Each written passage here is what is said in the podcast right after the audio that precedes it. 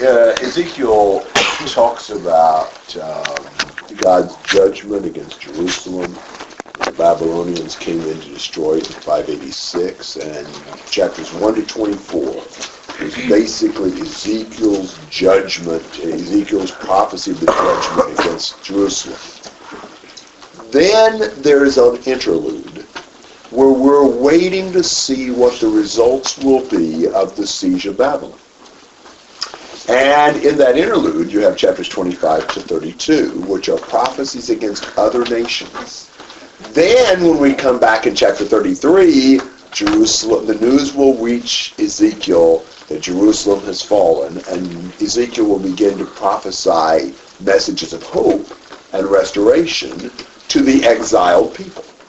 So you have very distinct sections in Ezekiel, and we're in the distinct section on the prophecies about the nations. In 25, there were prophecies against which nations?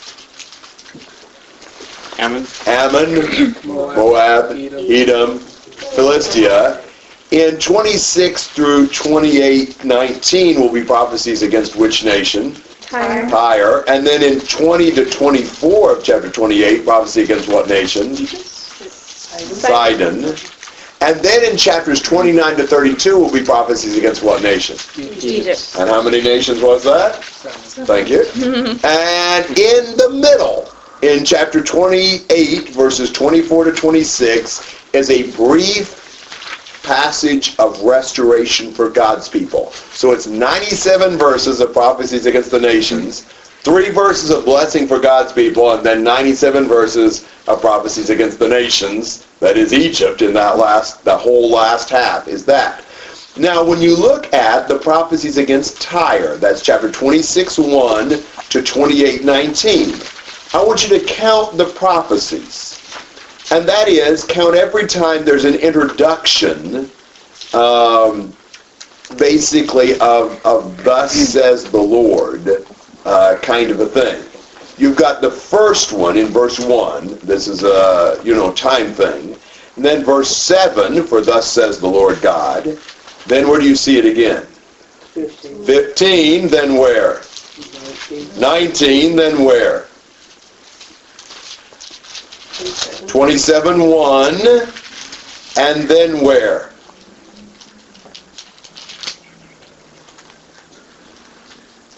Twenty-eight. 28, 1, and then where? 12. 28, 11, and 12. How many was that? Seven. Seven. There are seven oracles against Tyre. And when we come to Egypt in chapters 29 to 32, there will also be seven uh, prophecies against Egypt. So obviously these uh, the seven uh, comes in uh, prominently here.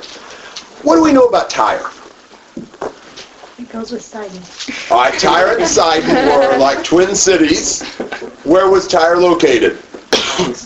By the sea. Where from Israel? North. In the territory we usually call Phoenicia, yes.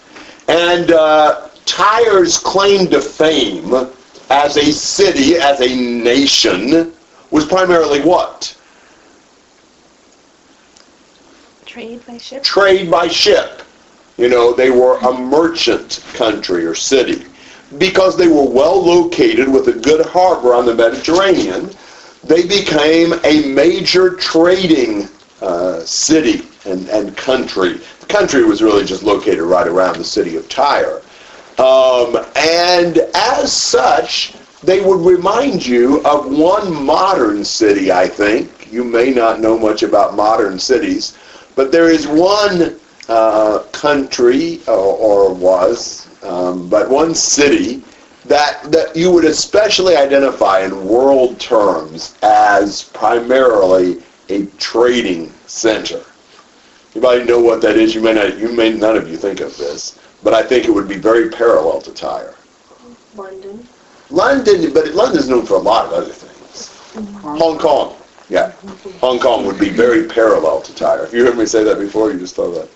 oh no, I don't know where it is. Yeah, cool. So Tyre was kind of the Hong Kong of the ancient world. Well, there's a lot of ways to dominate the world. Mostly you think about nations that dominate by their what? What kind of power? Military. Military power, yeah. But you can also dominate the world to a great extent by economic power, and that's kind of where Tyre was. They weren't a nation that was going to overwhelm you militarily, but they were an economic superpower because they were the hub of much trade. And uh, so that's the background, and uh, we'll look at what he says. Do you have any comments or questions before we plunge into 26? Didn't you have a big statue in the harbor? A Colossus? Or was that somewhere else? I think it's somewhere else. Where was the Colossus? I do remember that, but Isn't it Greece somewhere? I think it was around You're right. Greece. But I can't, there was a, what town? I want to say it started with a T, but I don't know. Yeah, uh, okay, yeah, but I don't think it was Tyre. Yeah. We need, we need some, uh, history uh, majors here. uh. Not ancient history, Oh, I'm sorry. but it was Greece. Yeah, I, I thought so, Might yeah. be. Rhodes? Might be Rhodes. Yeah, that sounds right. The Colossus of I Rhodes. think it was, Okay, yeah. all right. Good question. Yeah. it's been a few years since I had history. All right, chapter 26, verses 1 to 6. Now it came about in the eleventh year, on the first of the month, that the word of the Lord came to me, saying, Son of man, because Tyre has said concerning Jerusalem, Aha, the gateway of the peoples is broken. It has opened to me. I shall be filled now that she is laid waste. Therefore, thus says the Lord God, Behold, I am against you, O Tyre, and I will bring up many nations against you, as the sea brings up its waves. They will destroy the walls of Tyre and break down her towers, and I will scrape her debris from her and make her a bare rock. She will be a place for the spreading of nets in the midst of the sea, for I have spoken, declares the Lord God. And she will become a spoil for the nations. Also her daughters, who are on the mainland, will be slain by the sword, and they will know that I am the Lord. All right. So, what was the reason for Tyre's punishment? Their response to Jerusalem, Yes. Uh-huh. Yeah, what were they doing? celebrating Celebrating Jerusalem's downfall. downfall. Why? We get to go plunder. Plunder, plunder, but not just the plunder. Think about what Jerusalem's demise meant for Tyre. More trade. Mm-hmm. because Jerusalem also was somewhat of a hub where trade went back and forth through Jerusalem. Basically, this is an, the elimination of a rival for commerce.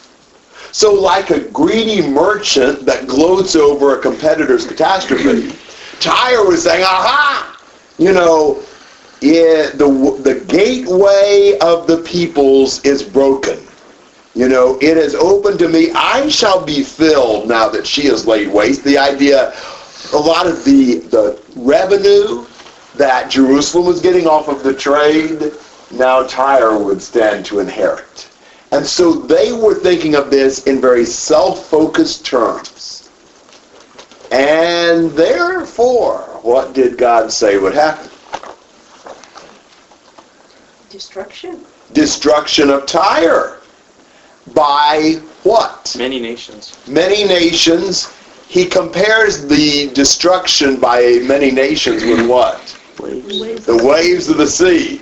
Kind of the idea of the relentless pounding of the waves as enemy after enemy comes against Tyre, which was very uh, prophetic of what actually happened to Tyre. They were destroyed by a succession of uh, nations that came against them, and they would end up being how? A what? The Bare Rock. a bare rock as they were just totally destroyed. Her debris would be scraped, and uh, she'd be a place for the spreading of the nets in the midst of the sea. Now, it's interesting how that worked. Do you know who was the first, right after Ezekiel wrote, to pound Tyre? Wasn't it Nebuchadnezzar? Nebuchadnezzar himself, the emperor of Babylon. Babylon. And do you know how Tyre dealt with Nebuchadnezzar destroying their city? They moved out to the island. They moved out to an island right off the mainland and built back up as an island city. Then do you know who came along and destroyed the island city? Alexander. Alexander the Great. And what was his tactic? By throwing the rubble of the city on land into the sea to build a bridge or causeway to the city on the island. Precisely. I scraped the dust even off of the rock in order to make part of the, I mean, Yeah. I didn't understand what you said at all. He took the rubble from the old city on the land and threw it into the water to build a causeway out to the island. He built a bridge out of the rubble from the old city. I old couldn't city. understand the word rubble. Your mouth. Remember Barney? Yeah. Yeah.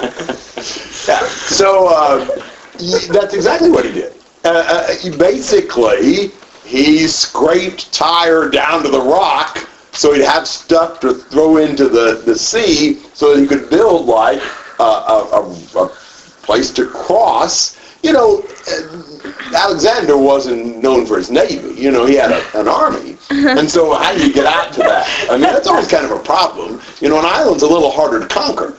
You know, they didn't have planes to bomb them and all that. And uh, so this was his technique. It literally fulfills this, you know, because he was scraped and made of bare rock. And uh, this is another wave pounding against Tyre and essentially destroying uh, the, the city of Tyre. I've got some more things to say about that section, but what comments and questions do you have at this point? Was she done after Alexander? close. Um, there was a smaller village near Tyre that was called Tyre that we even read about in the New Testament in Acts chapter uh, 27, I believe, uh, maybe 21 also, but uh, but not not a city like this, and I think not exactly even on the same side. So if, if that's really the end of Tyre, why is there so much more written about this particular place? You mean why did he keep writing in these chapters? Yeah. Um, that's a good question. I mean, obviously, he's prophesying, so Tyre still hadn't fallen at all when he writes this. Mm-hmm. Um, but it does strike you that Tyre is coming in for a little bit more, you know, airtime than what you would expect for maybe no more significant than the city would be. Um, I don't know. Uh, I mean, it almost seems like he's making an example out of Tyre as a city that's uh, proud and materialistic and, and thinks they're tough, and he just, you know, really, you know, wants to be very plain that he's going to destroy them. But, but that's a good question. You wouldn't necessarily expect for Tyre to get this much. I guess what I wondered is, do each of these cities represent some different evil against God's people, or is it all the same, you know, did they have more wealth or something that... I think they certainly had that. They were more wealthy. They were they were more worldly in the sense that they were kind of the, a big shot among the nations commercially. So maybe something along that line would be the reason. Still, you would never ha militarily. Tyre was not a big power, but but commercially and economically they were. And and this is, seems more like the judgment against the commercial superpower. Okay. So. I don't want to visualize her as a woman riding on a beast. a harlot written on her forehead, or something like that. Well, as a matter of fact, in chapter 27, you will recognize some things from recent uh, Revelation uh, studies. Uh, Tyre was kind of the, uh, uh, who sat as the, the portrait for Babylon in Revelation 18. Yeah. Jeremiah, I was reading a commentary that referred back to Jeremiah on that section, kind of what you were referring to. Why did he spend so much time talking about that? And uh, in Jeremiah 18, uh, we have the potter and the clay, and Jeremiah talks about these nations, and says, If at any time I declare concerning a nation or a kingdom that I will pluck it up and break it down and destroy it, and if that nation concerning which I have spoken turns from its evil, I'll relent of the disaster that I intended to do to it. And then he flips it around. If they don't, then he's going to follow through with what he says. So even though they haven't, uh, this hasn't come to fulfillment yet for Tyre, they still have time, like uh, Nineveh did earlier with Jonah, of turning. They just don't. Mhm. And uh, and that's the theme of Revelation too. After all of these warnings and plagues, they didn't repent and they didn't turn back to God, and so it was followed through with. So that could be Good. Just practicing for Revelation with the going over it over and over again. yeah, yeah. He will have a lot to say that will be intriguing about Tyre. I want you to look at something else here that I think is interesting. This is a little bit more complicated, but I want you to notice the points that are made in verse 2. What Tyre said about Jerusalem, she views her as the gateway of the peoples, kind of the meeting place of these peoples. She gloats over her being broken and she looks forward to prospering from her fall. Now, in, in contrast with the Jerusalem as the gateway of the peoples, look at verse 3. What was God going to bring against Tyre? The people. Many nations. And instead of Jerusalem being broken in verse 2, what was going to happen in verse 4? You broke the Break down tower. They were going to break her down and destroy her walls. And instead of her prospering at the end of verse 2, what would happen at the end of verse 5? Become spoiled. She would be the spoil for the nations. So it's kind of point by point she reaps what she sowed. What she was gloating about happening to Jerusalem happens to her. All right, comments and questions on the first six verses. and isn't verse six? He's saying that all of these things help point to God as Lord. Yes. That end of verse 6, for those of you who haven't been uh, studying Ezekiel very much, if there's anybody like that, that is Ezekiel's favorite phrase. And they will know that I am the Lord. That's found tons of times, dozens and dozens of oh. times in Ezekiel. That's what he really wanted. And these events are to teach everybody he's God. They were laid waste and then they were going to be destroyed. They were going to be. Did you figure that out yourself, or did you read it in a commentary? There is nothing I have Okay. ever figured out myself.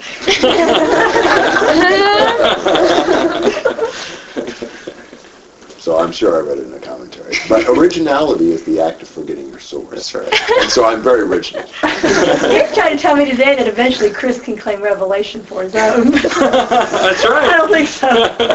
I don't know who taught me that. really, only have 400 pages of transcript.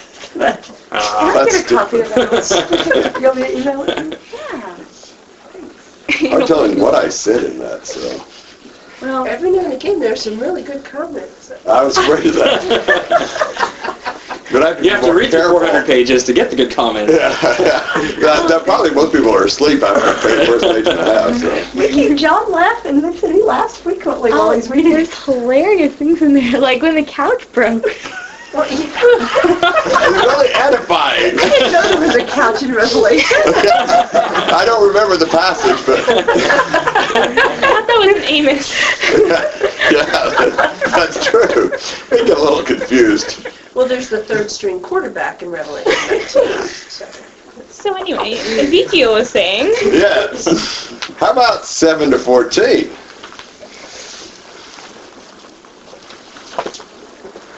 For thus says the Lord God, Behold, I will bring upon Tyre from the north Nebuchadnezzar, king of Babylon, king of kings, with horses, chariots, cavalry, and a great army. He will slay your daughters on the mainland with the sword, and he will make siege walls against you, cast up a ramp against you, and raise up a large shield against you. The blow of his battering rams he will direct against your walls, and with axes he will break down your towers. Because of the multitude of his horses, the dust raised by them will cover you. Your walls will shake at the noise of cavalry and wagons and chariots when he enters your gates, as men enter a city that is breached. With the hooves of his horses he will trample all your streets. He will slay your people with the sword, and your strong pillars will come down to the ground. Also they will make a spoil of your riches and prey of your merchandise, break down your walls and destroy your pleasant houses, and throw your stones and your timbers and your debris into the water. So I will silence the sound of your songs, and the sound of your harps will be heard no more. I will make you a bare rock, and you will be a place for the spreading of nets. You will be built no more, for I, the Lord, have spoken, declares the Lord God. So who's he going to bring? Nebuchadnezzar. And uh, who's going to be with him? Horses and chariots and horsemen and army? Yeah, lots of folks. His big war machine with all that goes with that. And there is a really great description here of the siege process. You know, we don't see that today uh, because our whole style of living is different. But they lived, if they wanted to, to have good defense, they lived where in the ancient times? In a walled city. And what did you have to do to get into a walled city? Break down the walls. That was the most common procedure. Now there were a few others, like uh, Trojan horse and uh, damming up the water and uh, Marching you around know, Jericho. yeah.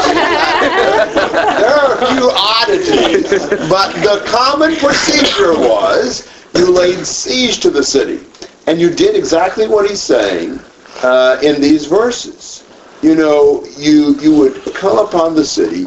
They would certainly blockade the city and keep uh, anything from coming in or out, trying to starve it out. And they they build kind of a, a ramp up to the higher part of the city walls, and they take a big battering ram, um, you know, like a big post, and they they get a bunch of guys on it, and they run it and ram it up against the wall, and keep ramming against the wall, hoping that the wall would cave in, and they could get in, and. Uh, that's that's the idea. Once they get in, then they you know flood the city and kill the people and take the stuff. That's basically the procedure, and and this is a pretty good description of that. Now, I want you to notice a change in pronoun for the enemy. Where do you see a change in pronoun for the enemy? Between 11 and 12? What's the change? From he to they. And I think that change is significant. The he in 7 through 11 would refer to, Nebuchadnezzar. but the they, starting in verse 12, I take it as someone different. And I think the they in 12 refers to later pounding waves of other nations that would come, particularly Alexander the Great and his Macedonian army. Because that's what you're seeing in 12 to 14.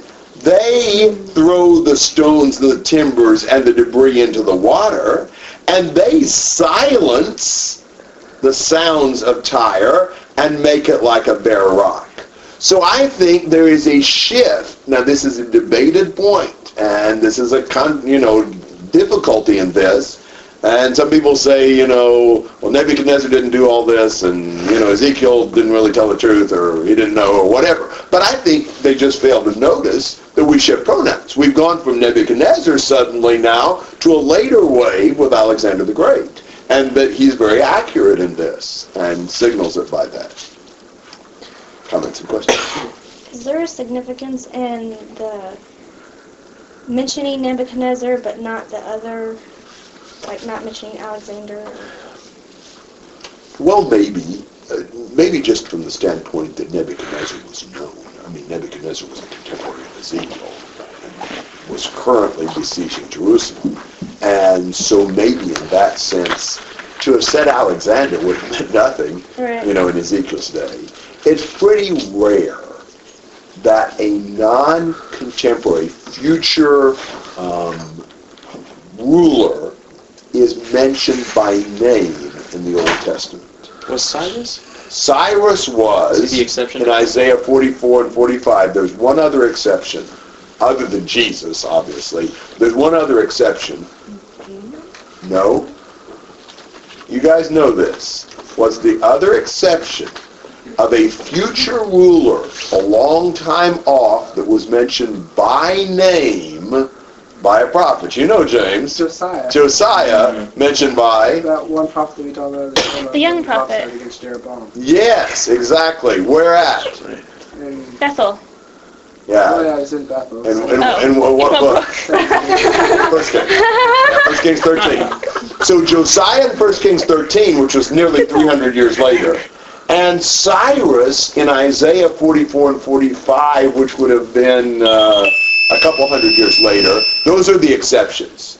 Uh, those are pretty dramatic things Mhm. to actually name by name a king long before he was born. But that's not the normal thing. Normally, you would not name someone that far into the future, although many contemporaries would have been named. Good question. What about the repetition of the phrase, slay your daughters on the mainland with the sword? Is there anything special about that? Because I was thinking about the mainland and the, the island, you know, some people are one place, one, some are the other. Well, certainly what Nebuchadnezzar does is on the mainland. You know, he did not go out to the island. Um, I'm not sure slaying the daughters uh, is kind of like, you know, taking advantage of the weaker ones. But I don't know what else to say about that, really. Seems to me like he's just saying it's going to be brutal. Yeah, Because I, didn't a lot of times they overlook the women and children and slay the men? that would be the more noble thing to do. Nebuchadnezzar wasn't noble. no, no, especially. But weren't all these people under the Assyrians? Uh, Tyre had, yes, Tyre had been under the Assyrians. They kind of broken loose about 630, so they had some period of more or less independence before Nebuchadnezzar came. Other comments and questions? Okay, 15 to 18.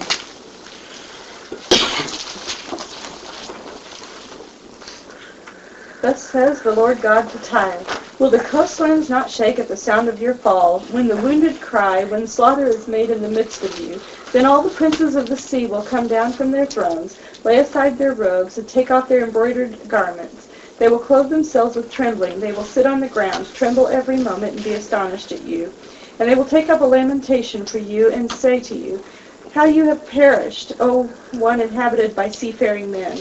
O renowned city, who was strong at sea, she and her inhabitants, who caused their terror to be on all, their, all her inhabitants. Now the coastlands tremble on the day of your fall. Yes, the coastlands by the sea are troubled at your departure. Now, what do you see here? Reaction to the fall. Yes, the reaction of who to the fall of Tyre? Princes of the sea. Yes. Yes. Basically other nations. And and what you more or less got here is kind of a funeral song as the various other nations and peoples lament the fall of Tyre. This is the international reaction to Tyre's fall. And how do they feel? They're not real happy about it. They're not happy at all. They groan, they mourn, and they go through all these mourning customs, you know, stripping their robes off of them and and uh, sitting on the ground and trembling and all of this and and having sort of this this mourning poem. Um, I think it's intriguing that these surrounding nations lament the fall of Tyre, and what was Tyre's reaction to the fall of Jerusalem? Now that's interesting. I think these these nations have better sense than what Tyre had. Well, I think they're kind of selfish about it, though. I mean, don't you think they were relying economically on Tyre? That's part of it. They traded with Tyre. I suspect also they may be a little bit afraid about what may happen to them. You know, I, in, in both cases, I think this is more of a self-focused reaction. I don't think that there's true love between these other nations and Tyre. It almost always is selfish.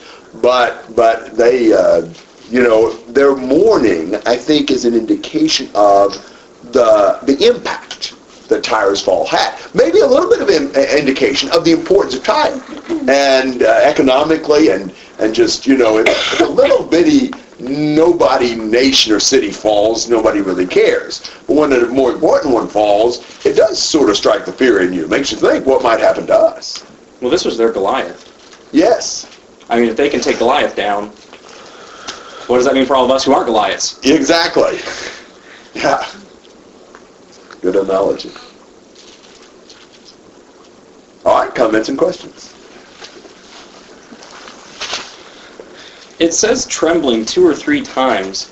Is that trembling out of fear or is that just mourning?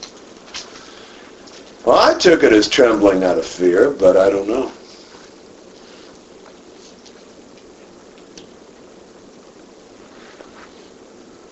I mean, look at uh, 18, um, where he Mhm. parallels the trembling with the being terrified. Mm-hmm. I mean, it does frighten us. I mean, you know, what did, uh, you know, what did we think when the Twin Towers fell? I mean, part of that is, of course, that they're a part of our country. But we didn't think, well, we're in Indiana, that's in New York. We don't worry about that. We thought, wow. Planes aren't flying over here either. Yeah, wonder, wonder what's going to happen to us.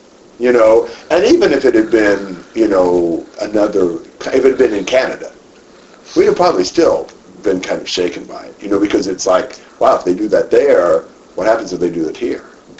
And, uh, you know, it's, that's a reasonable reaction, it seems to me. I think Oklahoma City probably would be a closer reaction to, for us. Yes. Mm-hmm. Yeah. I heard somebody saying uh, um, that uh, this was a uh, principal at an elementary school. I think he had he said he had some uh, parents coming and trying to like take their trying to get their kids out of school. It's like we're under attack and everything. Yeah. So Yeah, that's, uh,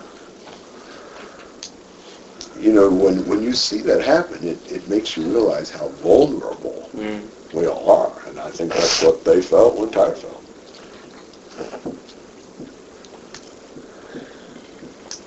Nineteen to twenty-one.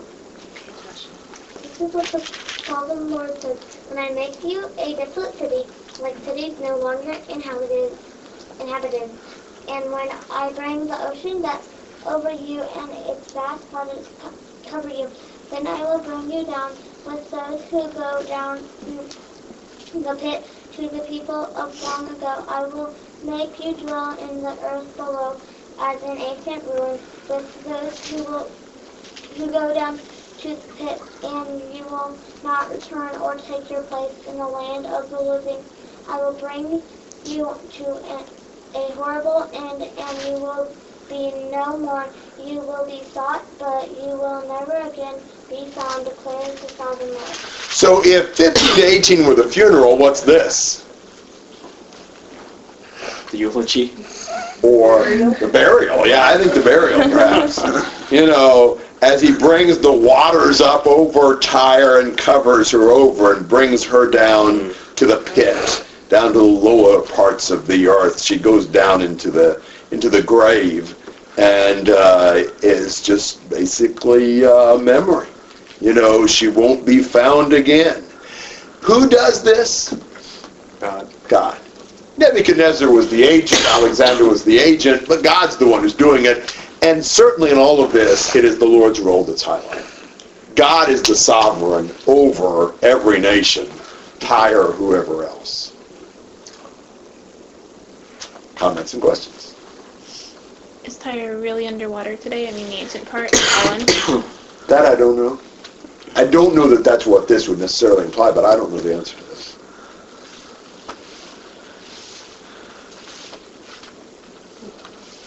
I just noticed that, I mean, he talks about the people of old and the ancient waste places, and Yeah. I don't know what that means. Uh, if, if that means anything in particular, other than just a nice little poetic repetition. Yeah, probably so. And I mean, it's kind of like she's going down to the place where her ancestors have gone.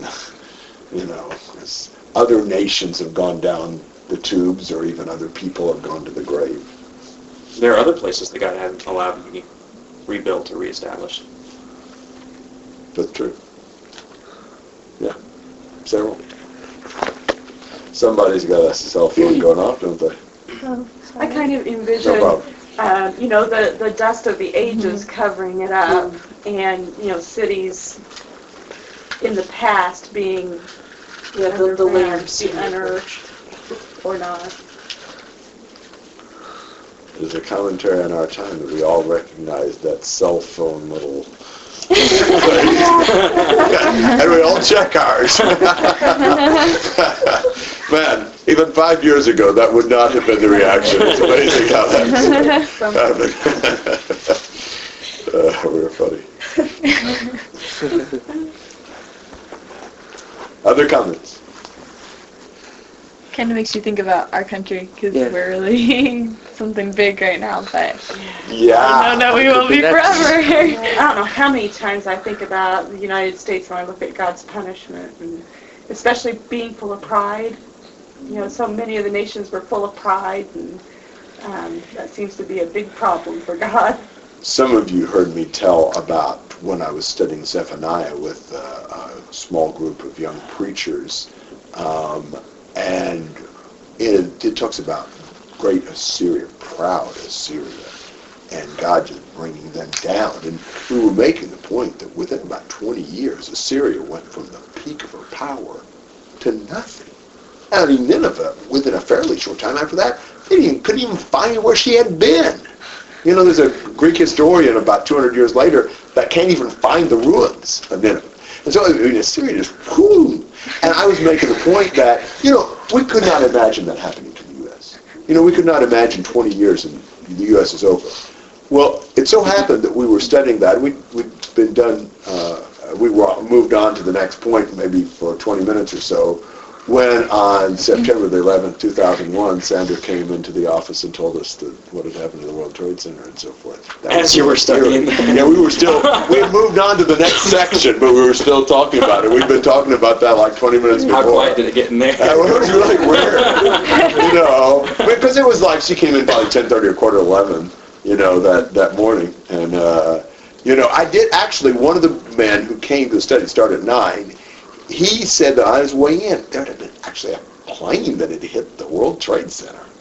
You know, it was just the first one, the first, and you know, we thought that was kind of weird. Like, wow, how would somebody not miss that? You know, you know, that's what we were thinking. We didn't obviously not thinking any of that. So, that, but that was really bizarre. I mean, it just mm-hmm. really was a powerful lesson.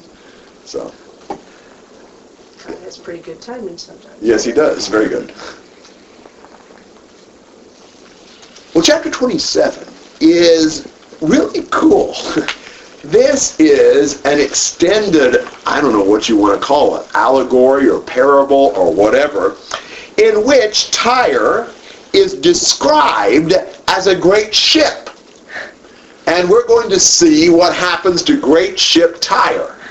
Now, that's appropriate for Tyre. You know, I don't know, you know, what we necessarily want to, you know, maybe we shape America in the shape of a cell phone or something. I don't know.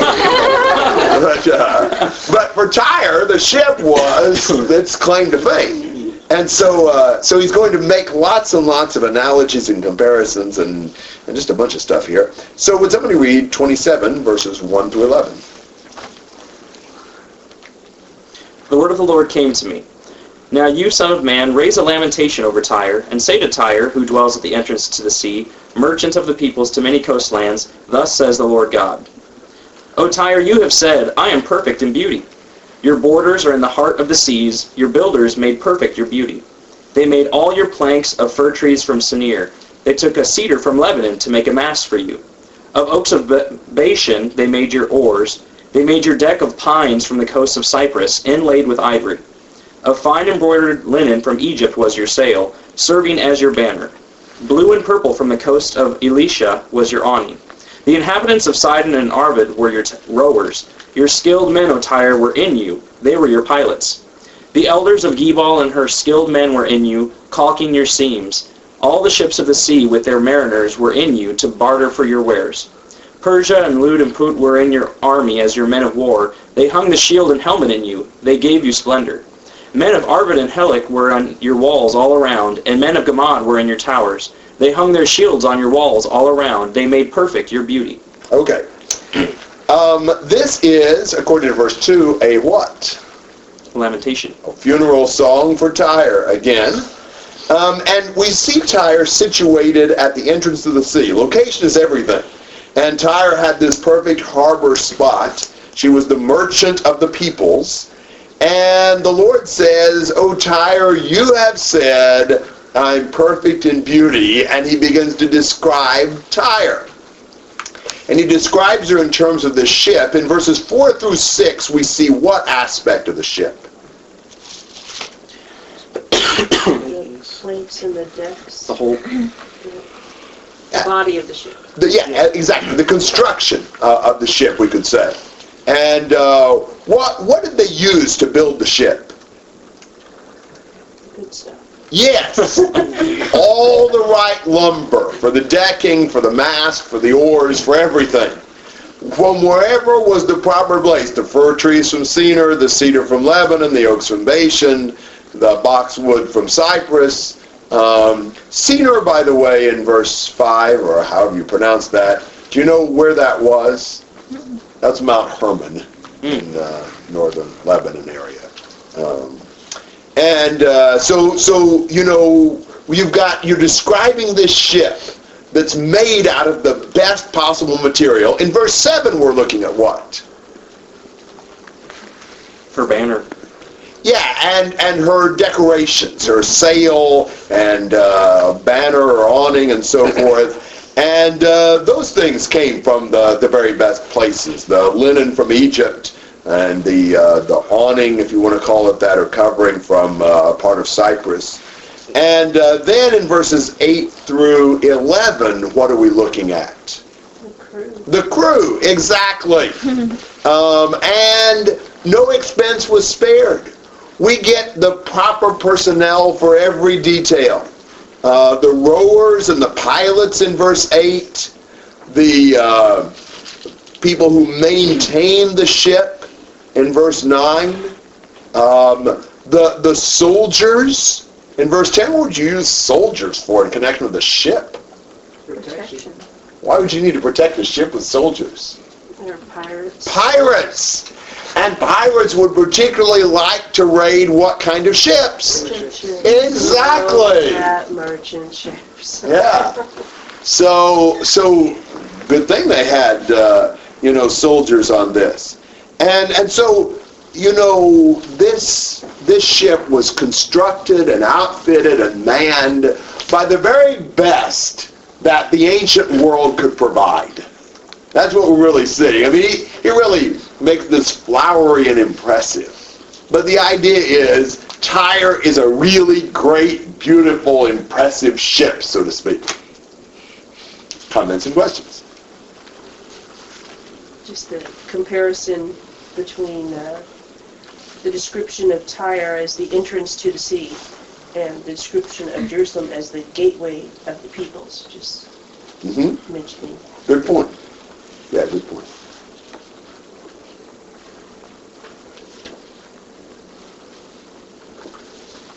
Likes to read lots of place names? Uh, Somebody want to tackle uh, 12 to uh, 25? Go right ahead, Sarah. I doubt that you'll have competition. Tarshish was your customer because of the abundance of all kinds of wealth. With silver, iron, tin, and lead they paid for your wares. Javan, Tubal, and Meshech, they were your traders. With the lives of men and vessels of bronze they paid for your merchandise. Those from Beth Togarmah gave horses and war horses and mules for your wares. The sons of Dedan were your traders. Many coastlands were your market. Ivory tusks and ebony they brought, they brought as your payment. Aram was your customer because of the abundance of your goods.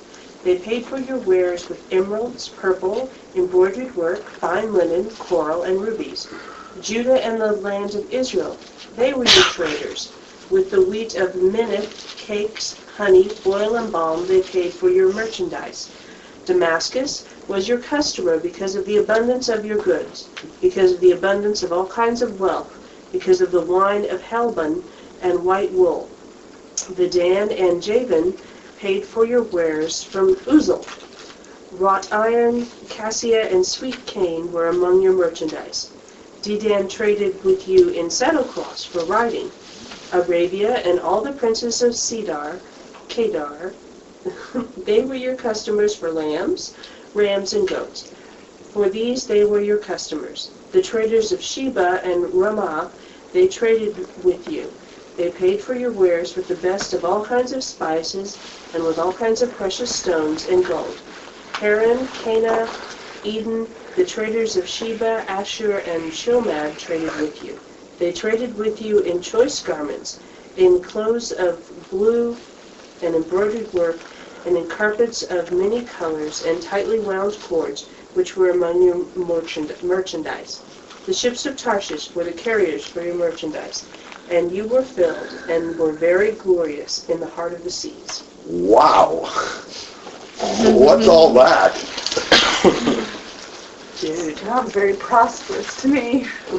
There's lots of nice stuff in here. What what are we reading about? The old world stock exchange. Livestock exchange. Someone has said that Tyre was the world's Sears catalog. You know, Yep. But all these different places Tyre traded with and got all this various stuff that was, you know, mined or manufactured or grown or whatever in these places. And uh, this reads, someone has suggested, a lot like a cargo manifest on a ship, where they actually have a listing of everything that they've got on the ship. Um, it's almost in the form of that. Um, and wow, I mean, did you notice how many different places were mentioned? I just counted 20. Yeah, about 20. And about how many different commodities are mentioned? Uh, sometime I counted them up, or somebody did, and read about 37. So a bunch of stuff from a bunch of places. Uh, what's the point of this, do you think? Uh, it's probably not primarily so that we can have a detailed study of each of the places and things. What's the real point of this? Emphasizing her strength and wealth. Yeah, absolutely. Her wealth, her success, Her Uh, influence? her influence, her prosperity. Yeah. It showed, man, she's something. She got everything. And traded with vir- vir- virtually everybody. Now, let's say a few things about some of this. Look at uh, how this section begins and ends with Tarshish. Tarshish, which is interesting. It's so typical of just the poetry of this. We come right back around to what we started with. Where was Tarshish? Anybody know? Wasn't that where Jonah was going? Or He was. He tried. He boarded a ship on his like way the to opposite Tarshish. end of the, Yeah, the map for them. yeah, over around Spain. So yeah, way far over to the west. Yeah. And then, oh man, some of these places, who knows? But most people would say that the areas in 13, 14, and 15 are probably west and north of Tyre in like the rest of the Mediterranean and Asia Minor. That's probably the general vicinity. In 16 through 19, it's locations that were kind of right around Tyre for the most part, to the extent we know where they were. In 20 to 22, it's probably the areas south of Tyre, like around Arabia and some of those places. And then in 23 and 24, it's the areas way far to the east in the Mesopotamian region. So you've almost gone from the northwest to the southeast. It's kind of it's kind of the way you go in this list. You know, listing far, far starting on the far west with Tarshish and then coming over to the areas around Babylon. Um, she's just really rich and powerful. And, and did you notice what was right nearly in the middle of this list? Israel. Israel. Yeah, that's cool. And. Uh, that's would be understandable. Um, we're going to read that um, this ship is going to uh, suffer shipwreck in a storm. And when you read about all that's on this ship, you understand that she was probably pretty heavy in the water. And that her very prosperity may have been the seed of her downfall.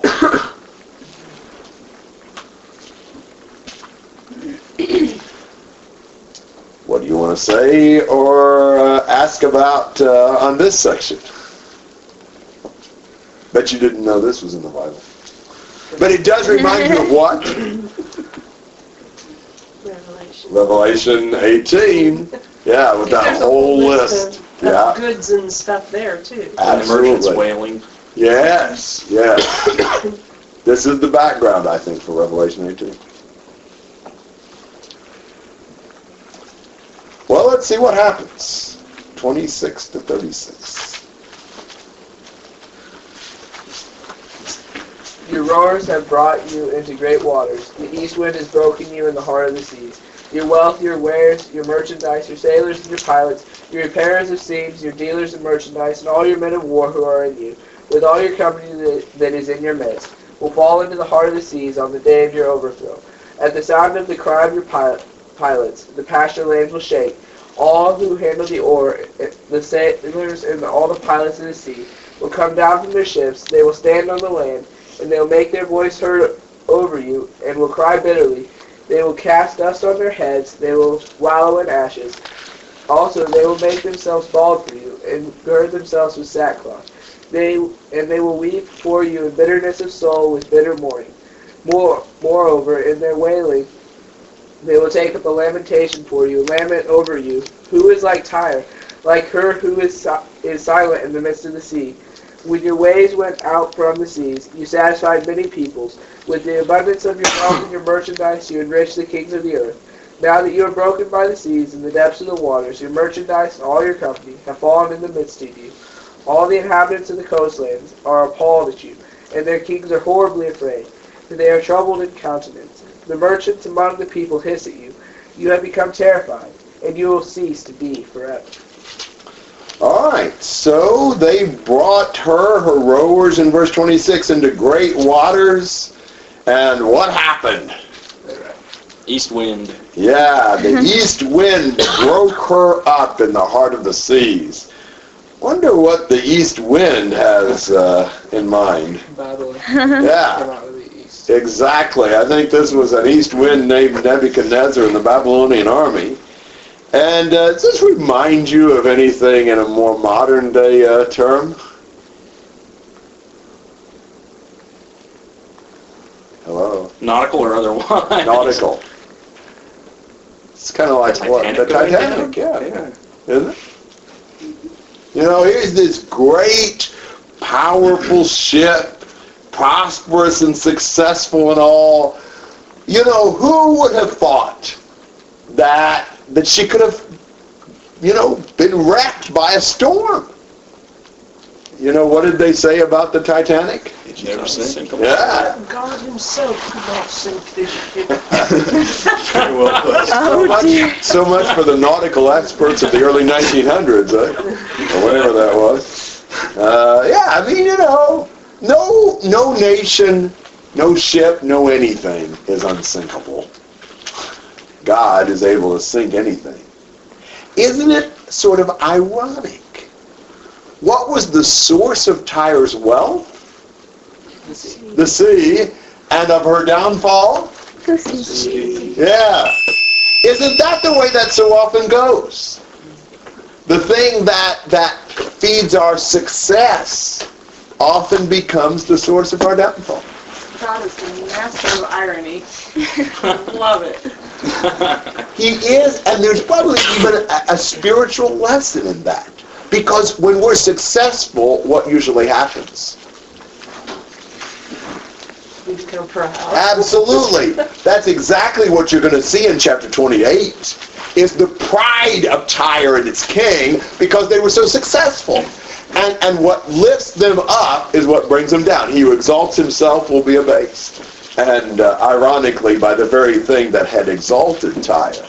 And uh, so, and, and look at verse 27 your wealth, your wares, your merchandise, your sailors, your pilots, your repairers of seams, your men of war, your company, all will go down. All the crew and cargo go down into the heart of the sea. Nobody is, is invulnerable.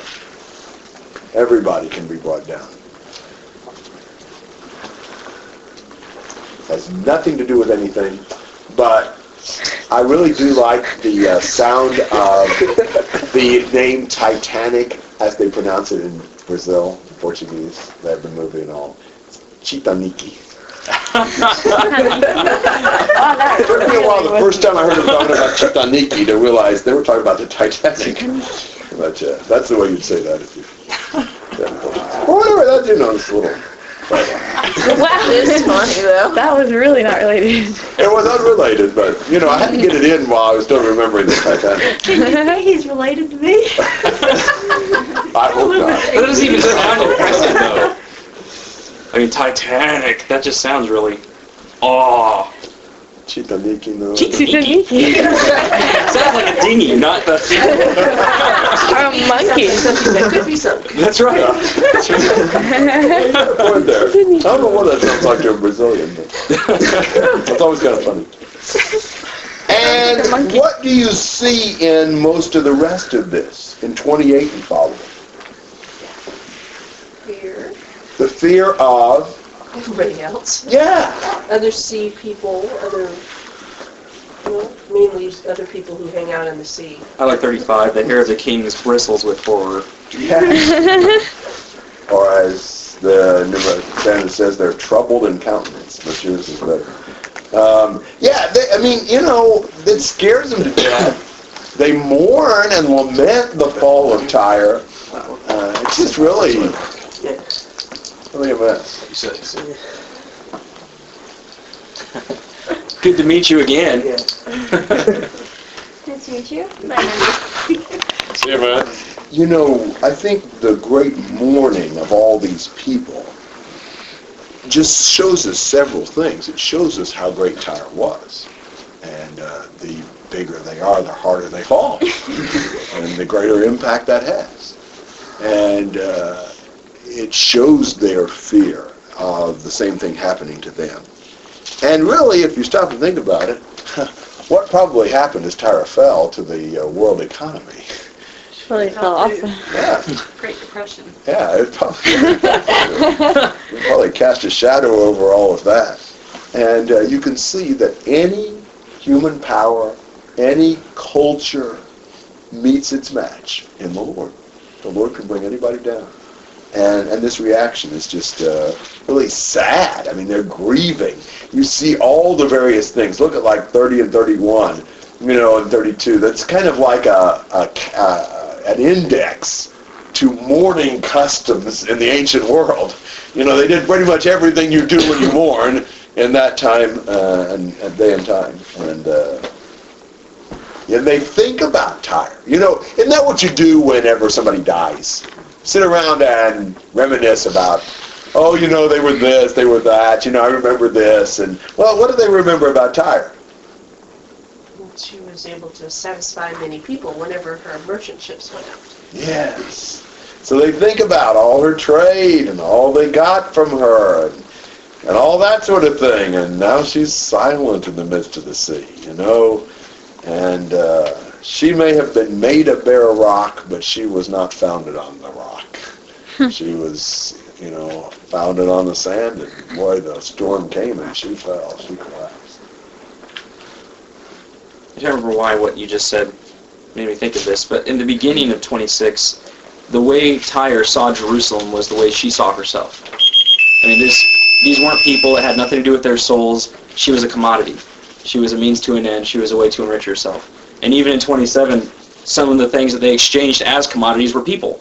They weren't they weren't valuable. They were commodities. They were just something to be used. And uh, Good point. And you know that's also in Revelation 18. Yeah. Yeah. Yeah.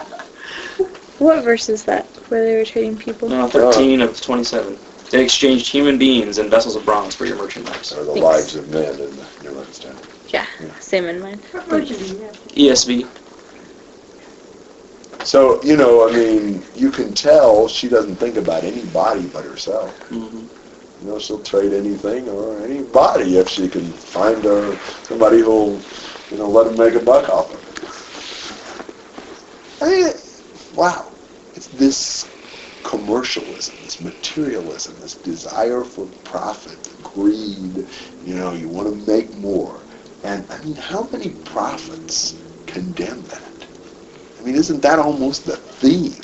I've been studying Amos on uh, Tuesday nights in Bowling Green. And man, you know, it just pounds at the the exploitation of the poor and the greed and the injustice. And you know, we want stuff for me. You know, it's that and wow, we are in that culture where people think so much about their own luxury. They call it their necessities, but you know, wow our, our necessities include a whole lot of things that no other generation would have ever found necessary.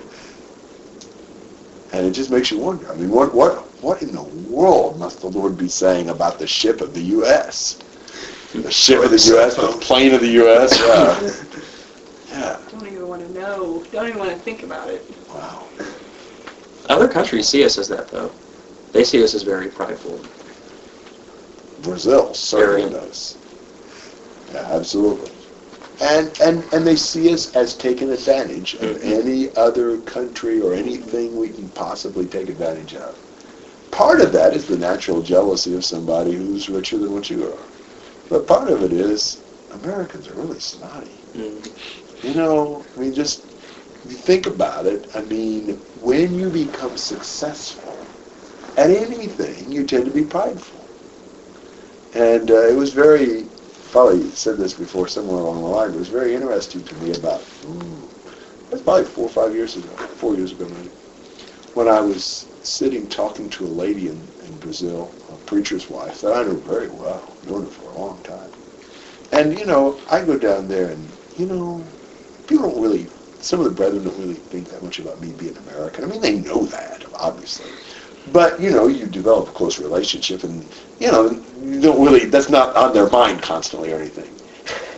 And, and one, one day we were sitting talking, and she went into a very pleasant but kind of a tirade against the U.S. you know, and all that she thought about it and so forth. Two or three days later, she came up to me and apologized. She was just hadn't thought about me being American at that point. She was just saying what she really thought and what she'd have probably said to any other Brazilian and what they say to each other. It was very, it was very hard to listen to. That was a compliment to you, though. Yeah, well, it, in that sense, it was. Yes, I'm. I don't want them to think of me as American for various reasons, but uh, but it was like, whoa, man, she said some things that were really pretty strong, and it made me realize, you know, that's probably how most all Brazilians think about Americans. They wouldn't necessarily think about a given American that way. You know, they certainly, the brethren certainly don't feel about me that way.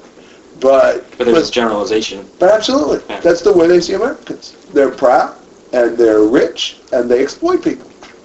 And you know, if we're not careful, that's exactly the pattern we fall into. You know, we can't help what you know America does in some cases, certainly not what everybody else does. But that rubs off on, off on us, and we become very concerned about you know our success and certainly our stuff. Nobody wants money, but everybody wants the stuff money can get. And, and we don't really worry about other people.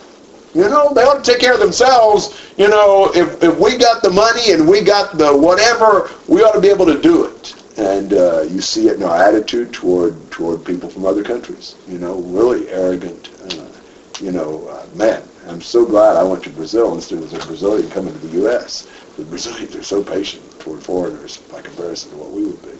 And you just see it in the pride that sometimes we have even in our personal lives. You know, as we get successful at anything, it tends to go to our head, and we tend to act like, you know, smart alecks. And I'm not saying that's true of every person.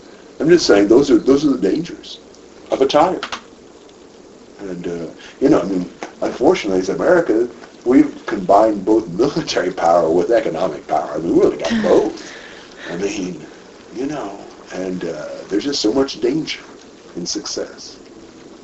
I have a question about application. Sure. Because in the Old Testament, God judged his people on a national level because his people was a nation. It was a physical nation. And in the New Testament, we are his spiritual nation. So to make application, could we transfer it to the church? And what is our local, does this describe us as a local group of God's people? Um, I think it's fine to think about the church in terms of the pride and so forth, but Tyre was not God's people. right. I mean, this is Right. really, I mean, I think these are the principles by which God judges nations. You know, I mean, Tyre was just a country, and but they were a prideful country, and and uh, you know, didn't care about anybody but themselves, and well, here's what happens, you know, and. Uh, you know, I think, I, but uh, certainly, I mean, churches can do the same. Then churches can be prideful and good grief, this is terrible. But but churches can, you know, rejoice in the fall of other congregations or their de- demise, which builds us up, and we become bigger and more successful, and we get the better people for us, and you know, all sorts of ridiculous concepts. You know, when you actually even apply those kinds of prideful ideas to spiritual things, it's really sick. But I mean, I think, wow, we, I think that's a temptation. I mean, you know, I have to guard myself against thinking in, in those kinds of ways. And, you know, so, I mean, pride just crops up in everything.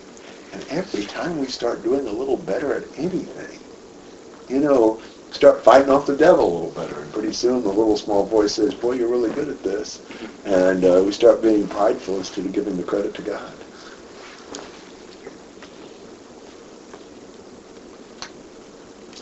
Other questions and comments? Just wanted to point out in verse 26 and 34 that um, Tyre is broken, just like the gates of Jerusalem were broken in 2016. That whole brokenness theme keeps coming up. And my guess is if we were looking for the other little aspects, those would be Mm-hmm. Good point. filtering through. Good point.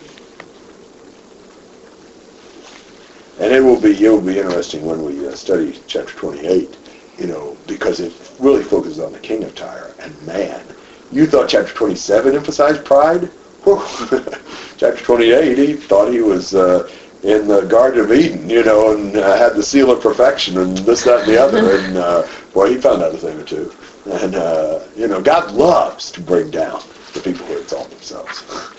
You know, the, the way to be exalted by God is to lower ourselves. And, you know, it's kind of like, you know, I mean, you just think about how you even feel. What if somebody comes along and says, you know, I'm really, I'm really pretty good at this? What do we automatically think?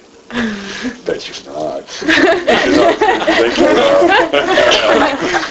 and uh, the Lord says, no, you're not. It's ironic that such descriptive language is used to describe Tyre as prideful and proud, and he brings Nebuchadnezzar against them. And then Nebuchadnezzar is the one who's humbled and made to go out and live with the beasts for a while because he was so proud about what he had built up. And there's this chain of, you just brought that guy down who thought he couldn't be brought down, and now you're the same way that he was. God has lots of versatility in humbling the proud.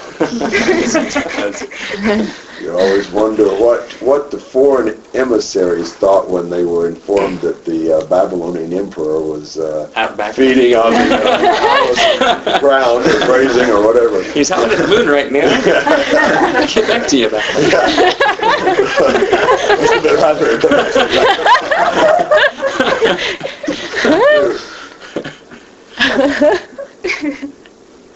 All right, other comments or questions? We went everywhere preaching the word tonight. 26 and 27, so that's good, and that'll that'll leave us ready to start 28. Uh, oh man, probably about November the 14th.